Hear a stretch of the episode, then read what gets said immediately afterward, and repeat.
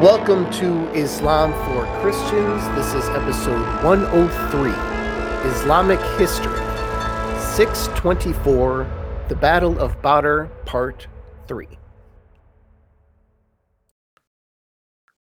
All right, so one duel had been completed, and Hamza was the last man standing. But there would be many more, because shockingly, even after seeing this, there were more brave men in the Meccan ranks, and they came out to challenge the Muslims to single combat. So, who were these guys? Who were these headstrong and arguably foolish men? Was it Abu Jahl, who was the instigator of this entire battle in a lot of ways? No, it was not. Was it the man who was seeking vengeance for his brother, who was killed in the earlier Muslim raid? Um, nope, it was not him either. Now, ironically, or perhaps fittingly, the one who stepped forward was the very man who did not even want this battle in the first place. Utbah ibn Rabi'ah. And the reason given for this bold move in the histories is because he was going to show Abu Jahl that he was no coward, that he would fight for his family's honor or his clan's honor or whatever it was Abu, that Abu Jahl had been making fun of. So Utbah steps forward, and then, again, ironically or perhaps fittingly, he is joined by his brother, Sheba, and his son, Walid. So, how does an otherwise intelligent man go from thinking that the war is a bad idea one day, and then the next day, he becomes so fervent, so gung-ho about it, that he wants to put his entire family on the line? War does crazy things to people. Or maybe he was still drunk. Who knows, really? But Abu Jahl may have really needled Utbah in a vulnerable place, figuratively speaking, not literally, of course. And he reacted like an emotional child rather than a responsible leader. And he dragged his entire family along with him. So now we had the first three combatants. It would be Utbah, his brother, and his son. And I really cannot believe someone in the Meccan ranks didn't step forward to stop this insanity. But really, the ones holding back, they were probably the smart ones. I mean, really, why put your family out there if his family was willing to do it? Now, this being a duel, they obviously needed some opponents. And so some Muslims came forward and volunteered. First, there was Alf. He was of the Khazraj tribe of Medina. He was one of the first six in Medina to pledge himself to Muhammad. And then there was his brother, Mu'awwidh. And then a third man came forward, Abdullah ibn Rawahah. But there seemed to be an agreement that this just wasn't really a good idea. An agreement both between the Meccans and Muhammad. And they were thinking that, if possible, even at this point, this should remain an intra-tribe conflict for as long as possible. Intra meaning all within the Quraysh. And to us, this seems dumb in retrospect. Because the only way that would end up mattering is if the duels end and no actual battle takes place. Perhaps they were still hopeful of that. But again, full bias admitted here, you know, from my lofty perch in the future of fourteen hundred years, this looks immensely ridiculous. So they do it anyway. They, they decide, hey, we're going to keep this within the tribe. So the original volunteers were pulled back in favor of Qurayshi men. And in this case, Hamza would be fighting another duel. And he would be joined by Ali. And that's not just any Ali. It's the Ali, as in Muhammad's cousin, sort of son, and later brother-in-law. And then there would also be Ubaydah ibn al-Harith. Ubaydah was a relative of Muhammad's, so this family quarrel would be as narrow as possible. This would be the family of Utbah versus the family of Muhammad. I'll let you take a wild guess which one came out on top. The warriors had been chosen, and the duels began. And they began one-on-one, but also, by whatever rules they were actually willing to follow here, technically, this was supposed to be a three-on-three contest. So if you killed one opponent, you basically had an instant three-on-two power play, and so on. Theoretically, the duel would be a team victory. Hamza and Ali, they won their individual contests, and pretty quickly. And the only Meccan still left fighting was Utbah against Ubaydah. Now, it appears that the two, while still fighting one-on-one, they both struck likely fatal blows on each other, but both were still alive. So Hamza and Ali went over and they killed Utbah, and he was probably dead anyway. But just like that, one of the few level-headed, well, level-headed and powerful, um, but still one of the major men of the Meccan delegation, was dead. And if you watched the movie The Messenger from back in the day, uh, I did a podcast about it way back in the beginning. Understand that none of this is portrayed historically as it was. I think Hamza actually kills Utbah. It just works better that way, you know, and the, the team nature of the battle. I think the filmmakers just decided that was too complicated. But what I just told you, historically, as far as we can tell, that's the best version of what happened. Now, Utbah was dead, and so were a couple of his family members. Now, did I mention that one of Utbah's sons happened to be in the Muslim ranks? Can you even imagine what it was like to watch three of his family members killed in this way by his friends and fellow believers? But this was a new social order, or at least it was supposed to be. It's supposed to be a new structure, a new bond for the people of Arabia, because they would be brothers in faith. Your Muslim brother was more your brother than your actual brother or father. That is, if they were pagans.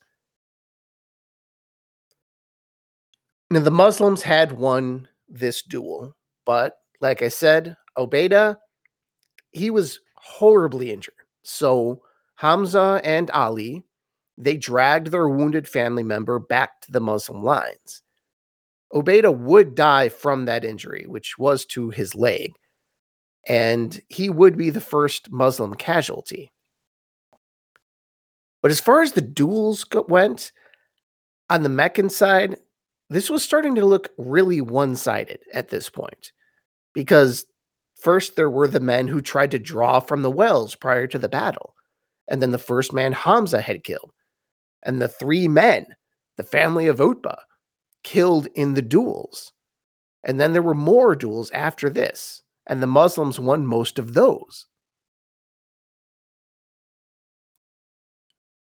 And on a practical level, this really was a poor strategy from the Meccans. Because just think about their army versus the Muslim army. They had the numbers, right? Now, duels are, by their nature, fair. Duels do not exploit that advantage. So, to anyone thinking militarily and just cold-bloodedly about this, it must have been a gigantic relief when the two sides started firing arrows at each other. And an even larger relief when the Meccans charged the Muslims. which was their first competent move in the entire sequence of this battle. So the armies would soon charge at each other. But remember, this is Badr, where things tend to unfold slowly. And at some point, according to the Muslim accounts, before this happened, Muhammad gives a brief speech where he promises paradise to anyone slain in the upcoming battle.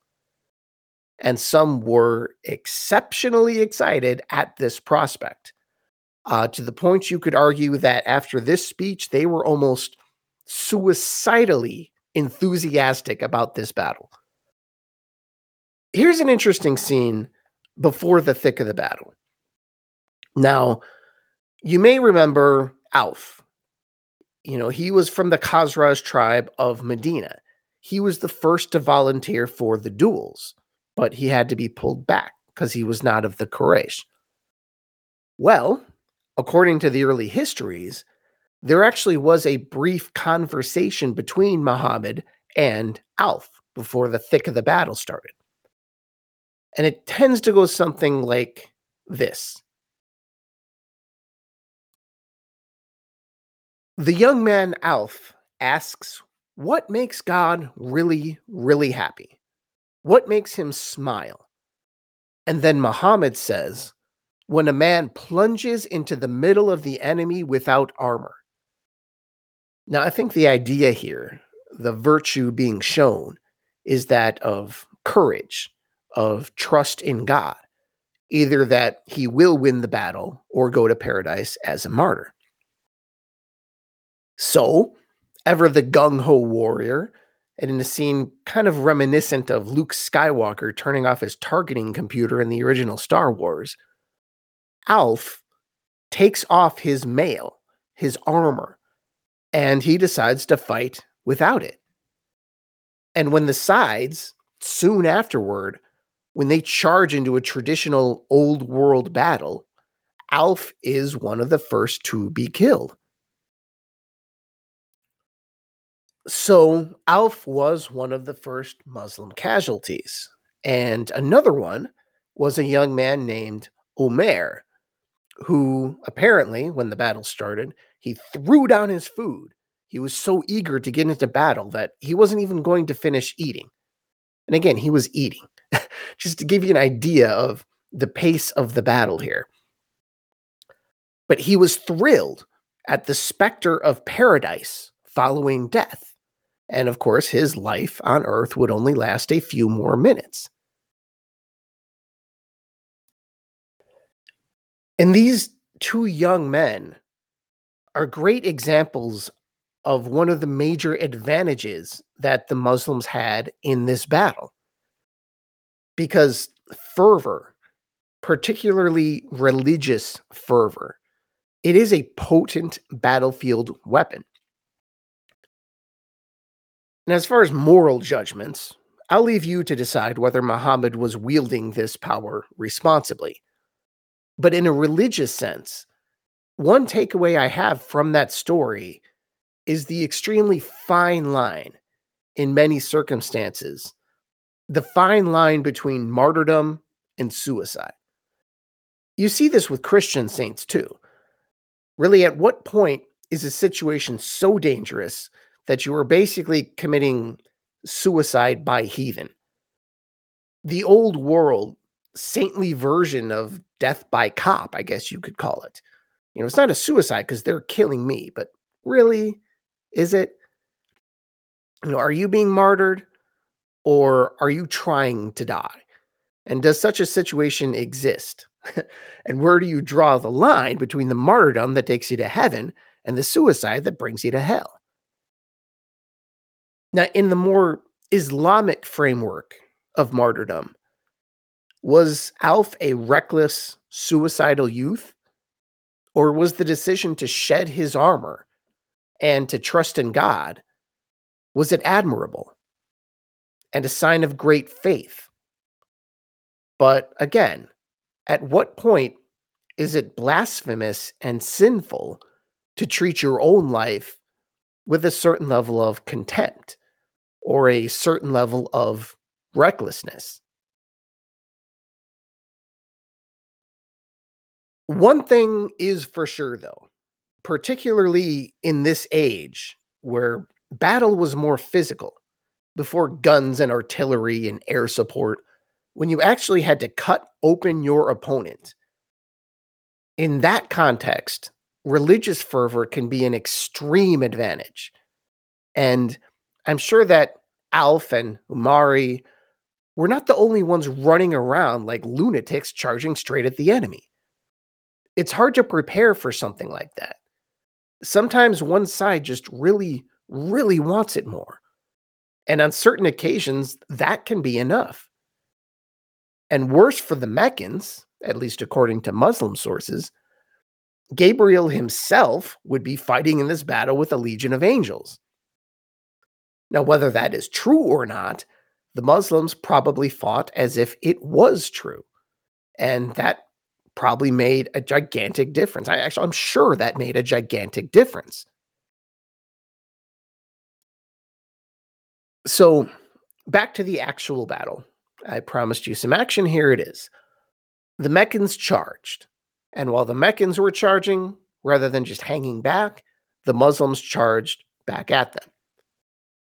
And in the midst of this, again, slow-moving battle, Muhammad said something to the effect of, God, we need to win this battle.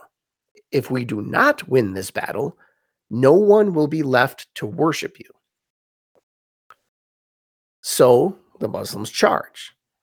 And they were charging with sort of the standard melee weapons of this era. And that fervor I talked to you about, that's why this is important. The sheer recklessness or bravery, whatever you want to call it, it quickly broke the Meccan lines. I mean, if there were any lines at all. Um, but really, any organization that they had was shattered. Now, don't think of this as some kind of terribly disciplined professional army. You know, I doubt this was anything like a Roman line or a Greek phalanx. They didn't even seem to have a united command. But it was still a thousand people theoretically moving in the same direction. And that would not be true after the Muslim countercharge. And soon, the Meccans were on the run, which ended pretty much any hope of actually winning the battle.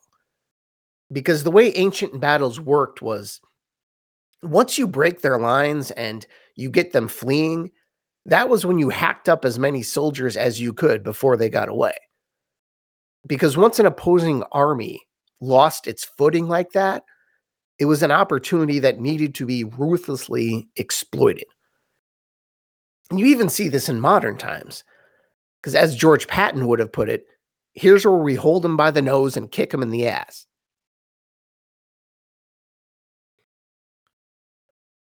There would be no chance to surround the enemy and completely obliterate them, which is always a goal.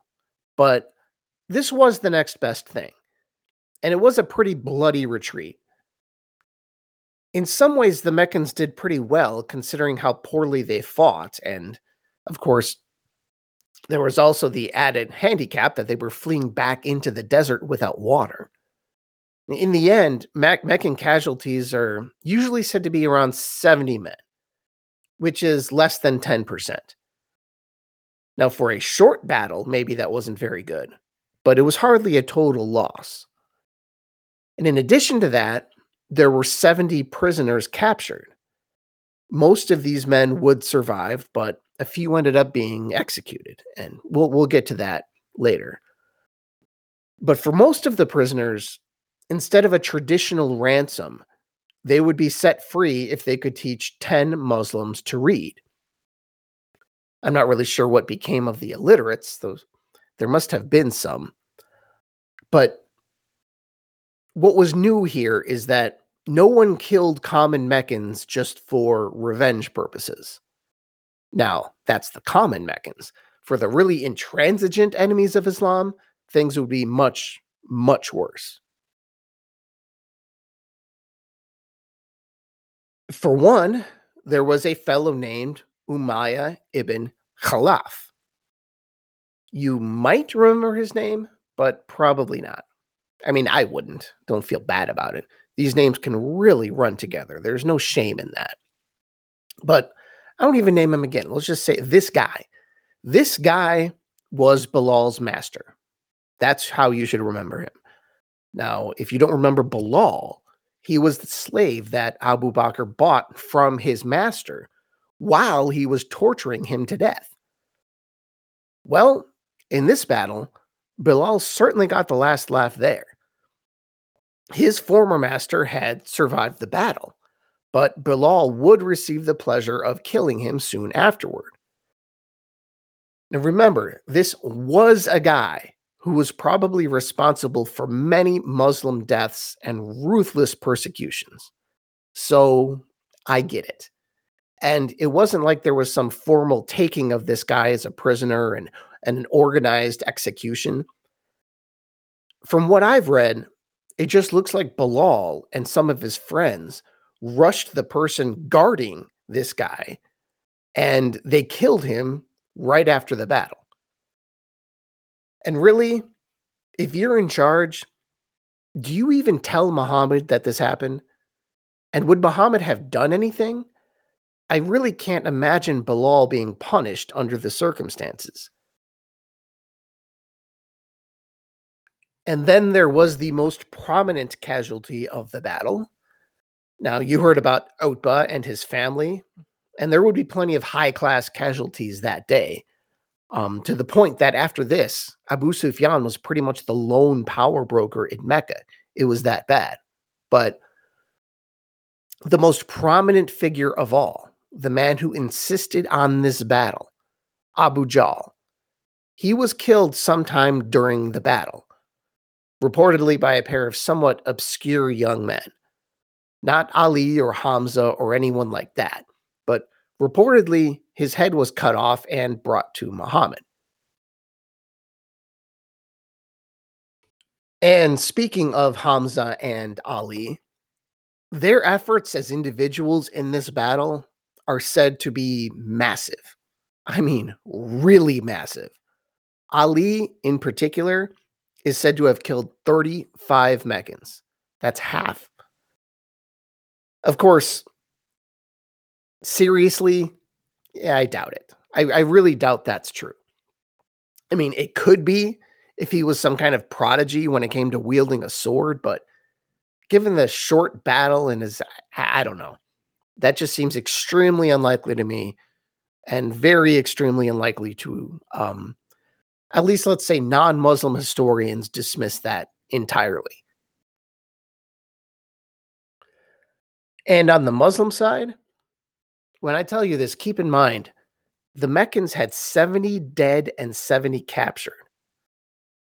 And after all of that, you know how many Muslims died? fourteen. Enough that they could put a pretty nice monument to him right on the spot in Saudi Arabia with all their names. Um, it actually wouldn't really be that hard to memorize all fourteen of these people. Just fourteen. men. That's just so extraordinary, given the reckless nature of these warriors and the fact that they were outnumbered three to one. I mean, really? fourteen? After arrow volleys and being charged by a numerically superior enemy. That is extraordinary. And it does lead me to believe that the time between the Meccan charge and the Meccan retreat was probably very short. Because if the Muslims actually absorbed a charge and pushed it back, fourteen? That's almost impossible. How bad were the Meccan archers and the Meccan fighters? It's just stunning. And I'm sure the Muslims saw it that way too. So when it was all over, there was absolutely no way that this event was going to be interpreted as anything other than a gigantic and complete blessing from God. I mean, if I was there, I would have thought the same thing. This was a spectacular upset. And in history, it belongs with those, how on earth did they do that in battles? Which makes it a bit stunning that no one in my part of the world, unless you're a Muslim, of course, no one around here has any idea what took place at Badr. Yes, it was a short battle, but in historical terms, it belongs in the same conversation as the other improbable, how on earth did that happen, type of military victories. It's not quite the greatest upset in history, more of a moderate to major upset, but it's never really talked about in the same way as those classic underdog battles like the Spartans at Thermopylae or Arminius in the German forest, Henry the Fifth at Agincourt, Cortez and the Aztecs. You know, those massive, massive upsets in battles that would have seemed on paper to be impossible, or at least unlikely. And those, like Badr, are also well known for changing the trajectory of history. So the Battle of Badr, you know, it wasn't quite as impossible as some of the battles I just mentioned, but it's still stunning that this story is not general knowledge, even among, say, history junkies like me. Your average history junkie, you come to them with Badr, they probably aren't going to know what that is, at least in my part of the world. And it's certainly not general knowledge among the non-history junkie public. Because really, can you imagine, you just ask an average person on the street, at least in a non-Muslim country, you say, who fought in the Battle of Badr? The percentage of people who could answer that would probably be in the single digits. It just never really got into the Western bloodstream. So it's kind of an unknown battle in many parts of the world. But every part of the world is currently living with the aftershocks of Badr. Yes, it happened in a geographic and cultural backwater, but it wouldn't be a geographic and cultural backwater for very long. Thank you, and I'll talk to you next time. Insha'Allah.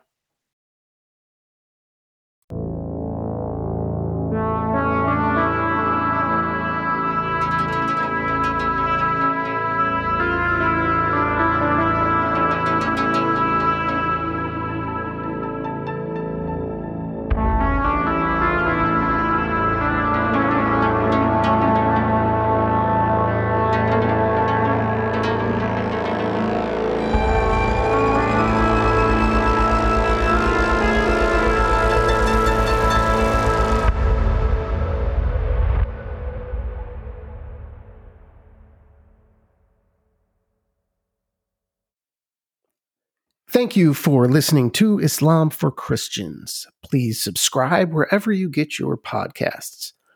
And if you want to keep this show ad-free, you can also visit my Patreon page and subscribe.